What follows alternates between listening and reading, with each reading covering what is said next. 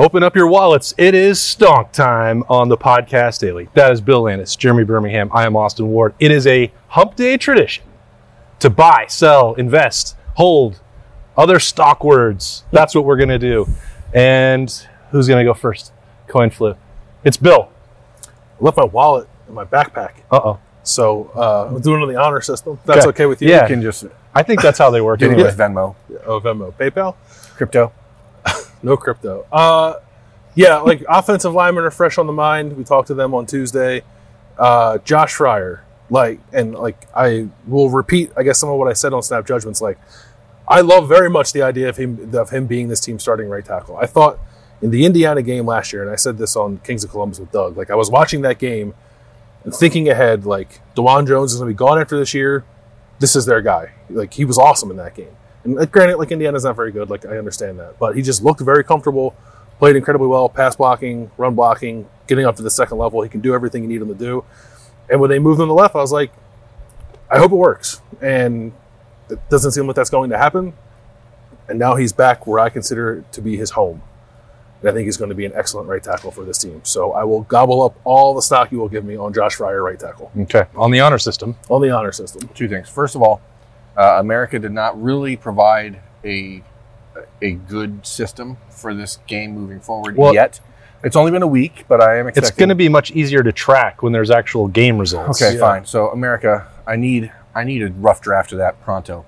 Uh, B, I once worked with someone who, the way you just said, um, uh, for granted, makes me think of someone who once said that she would say granite, Oh, like the Rock. like she'd take it for granted. Yeah. Hmm. And uh, she also said Does that mean she just thought it was rock solid? maybe, but she also said literally Hmm. instead of literally. But then she said She the- sounds dumb. She said the word literally so much that like it was unbearable because every time she said it, thinking it was a word that sounded like intelligent, she said it wrong yeah. and said literally. She was just telling you she knew how to read. It was crazy. Um, Very illiterately.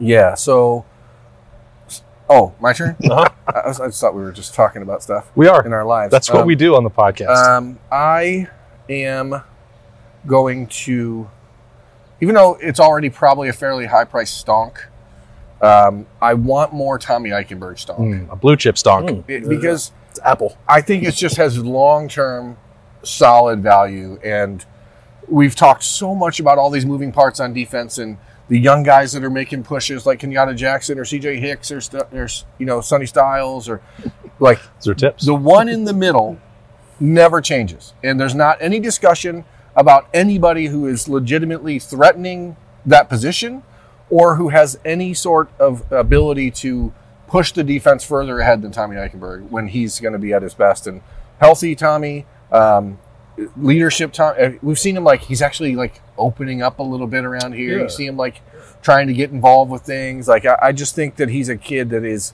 gonna be an All American this year, and I want those All American stonks. They're good ones to have. Yeah, first team All American, Tommy Eichenberg. If he's not, I want everyone's ballot, Mhm. and I'm coming for you one by one. Wow. I will find you.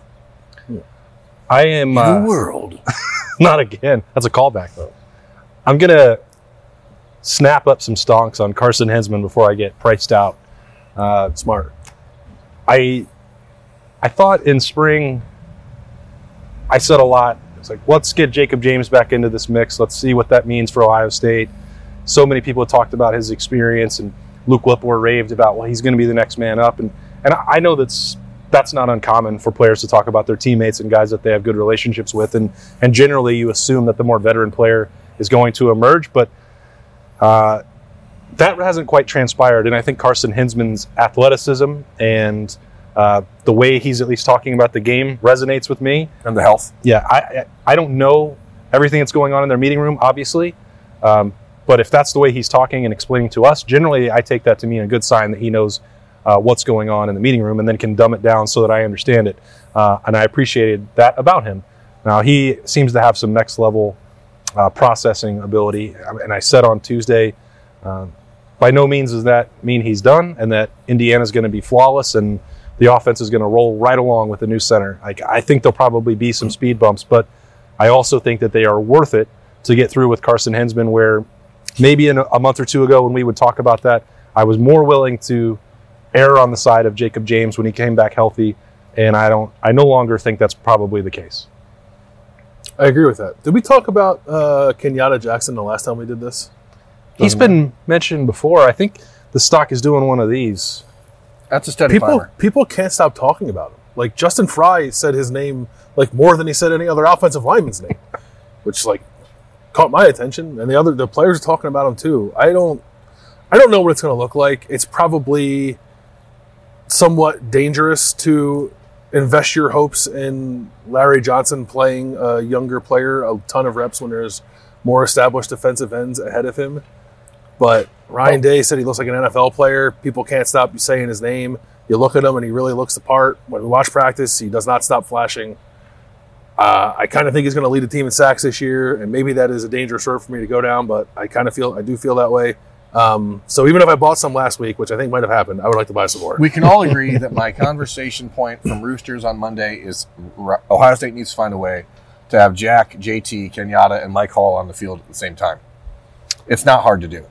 There are 11 positions, and that's not 11 guys, so they can do That's it. four defensive linemen What, they play what for. could they call a package like that? I don't know, like the Rushman or something. That's probably the way I would do that.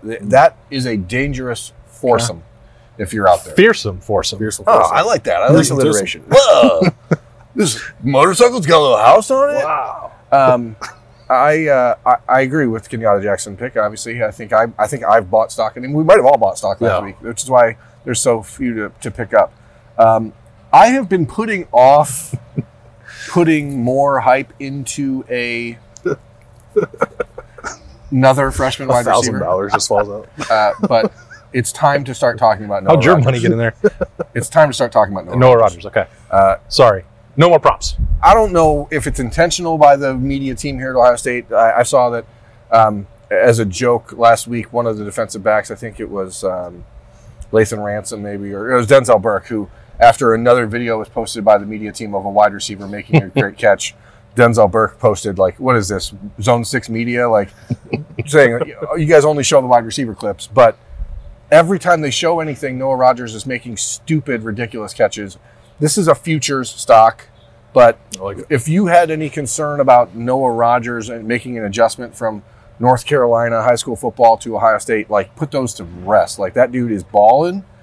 When we when we've had a chance to be out here, every catch he makes seems to be of the spectacular variety.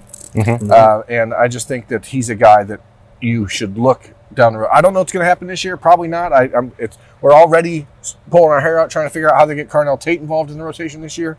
But Noah Rogers, that that is an. Uh, I'm buying low, but I'm going to sell that bad boy super high in, in three years when he's a first round pick. You, I, I gave you guys a little bit of a hard time for future prospecting pickups of Lincoln Kienholz, but you guys were ahead of the curve. I Shocker. think I got to have some. If Ohio State fans are of the mindset that they want a dual threat athlete at quarterback, and he's not going to be the starting quarterback this year, just to be clear, but if that's what you want, if that's what you envision, the best dual threat athlete on that field at quarterback is Lincoln Kienholz. And I don't know what it means for the future, but it's been fun to watch. Uh, He's a more natural mover Yeah. than Kyle McCord or Devin Brown. I, I think that's what stood out to me is that there's this notion that I I don't buy into that Devin Brown and Kyle McCord are completely different athletes in that they do different things. They are far far more similar than they are dissimilar.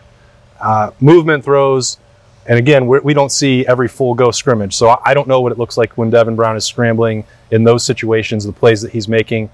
Uh, I think that those two guys can do the same things. Lincoln Kienholz can do things differently than those two.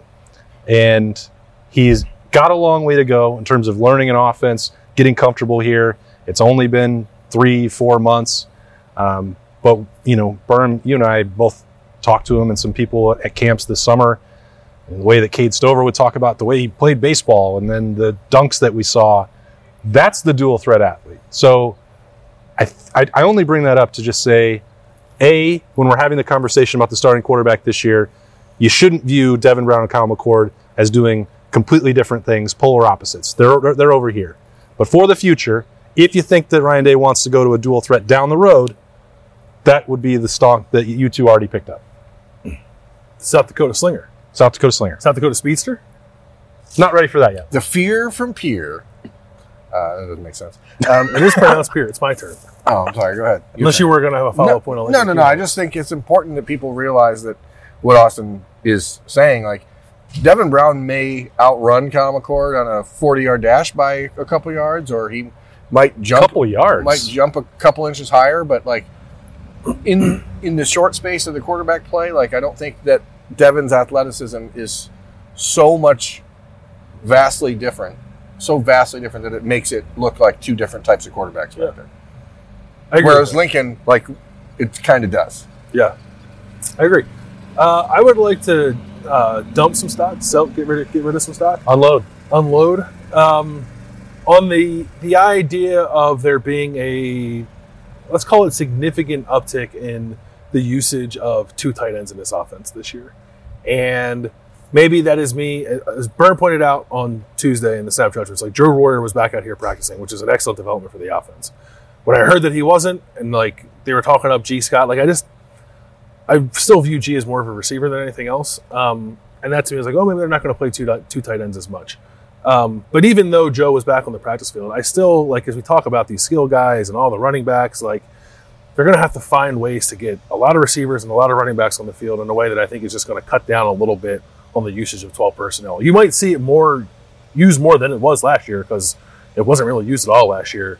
But there was a time earlier in the offseason where I felt we might be getting back to the days of Jeremy Ruckert and Luke Farrell and it being like 30% of the offense. And I think it's going to be more like half of that, like 15%, which I still think would be more than it was last year. But sell. The Austin Ward plan is gone. Well, it's, it's more for you to grab now. Uh, I want to pick it up. I can see it there. It's really, really attractive, but you're probably right.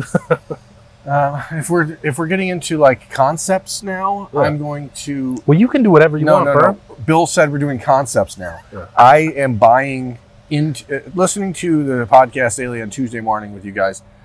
You mentioned that you know Urban Meyer used to want it 50, 50 250 yards, 250 passing. I'm buying that that is the approach this year Hmm. for Ohio State. Ooh, a little balance. Okay. Uh, I think you're going to see a much more balanced offense. You- Bill, you're talking about you know the run, the run game is going to be a bigger part of things. I don't know that it's even going to be more carries. I'm just expecting more explosives from from the running back Yeah. group, and I think you're going to see a a much more balanced Ohio State offense this year. Let's go like somewhere in that 51 to 50, 58 percent passing yards to 42 to 48 percent um, rushing yards. That's a that's a love the drill down. We call that a drill down. Yeah. Zoinks. Is that math right? I No. wasn't- I wasn't paying Yeah, it attention. was. So 51 to 40 uh, to 58 or 42 to 49. Get you in the middle. You- That's 101%. That's not. 52 to 49? No, 52. I didn't say 49 anything. you flipped it. I said It's fine. We got you. I said 51 to 58. Uh huh. Come on, man. I just think we're listening. line, bottom line is I'm fully expecting Ohio State to be much more committed to. 109% up. Got it. yeah, buy, sell now. um, I'm I'm much more into the Are idea. you buying or selling? Now I'm confused. Now I'm, I'm telling people out there who just bought to sell because Oh. now it's at 109 percent. Oh, oh, um, of, of the value. So A just yield. get out there and believe that Ohio State is going to find balance in this in this offense this year. And some of that may be out of necessity because I think it's going to take a couple games for the wide receivers and the quarterbacks to get in sync with the offensive line. And I think you will see a much um, more consistent running game in the first part of the year. It's easier to do.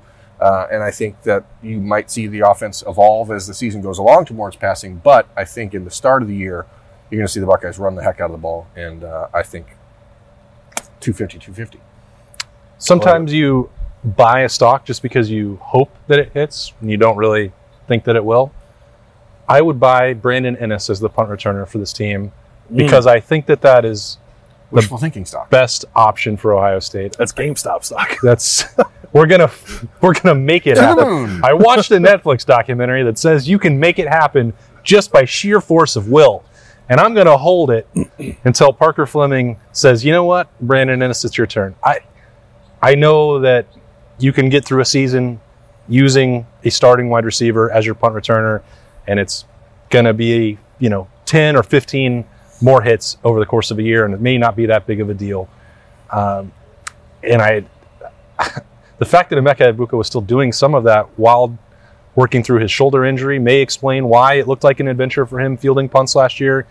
Or why he seemed to not want to catch the ball Or- in the middle in the last four games of the year. Yeah, I, that may be part of it, and maybe a fully healthy uh, Emeka can change my mind. And by week one, I'll be predicting that he takes a punt return back to the house against Indiana in bold peas. Yeah, that- Maybe- maybe that'll- that. buy stock in that happening. Maybe that'll happen. Seems like can I buy stock? Yeah. yeah, go for it. It'll pay off. It'll yield. this is another one of those situations where you have young players that you have to find some way to get on the field. Yeah. Like Brandon Inniss is from Miami, Florida. Okay, Like that's a ways from he here. made a decision to come to Ohio State when he had a lot of opportunity in the NIL marketplace uh, to to thrive, and uh, this is a chance to say we have to find a way to utilize him, get him on the field, make sure he feels like he's part of the future, one way or another, because it's hard to envision, much like Noah Rogers, how you get him in the field Yeah. in, in the actual offense early and you know in meaningful reps. But if you can trust him to catch the punt, he's the guy that should be back there. He's been in that group of four that, in the practices we saw, was fielding punts early. Now that's not a live return, but I married that idea in my mind with the route and the post that he caught from Kyle McCord for the touchdown, and I thought, Eureka! Mm-hmm. Let him do it. Save the wear and tear on Emeka. Uh, some of the adventurous returns that we saw. Save the Buka Save the book and turn Inniss. loose. No, just turn Inniss.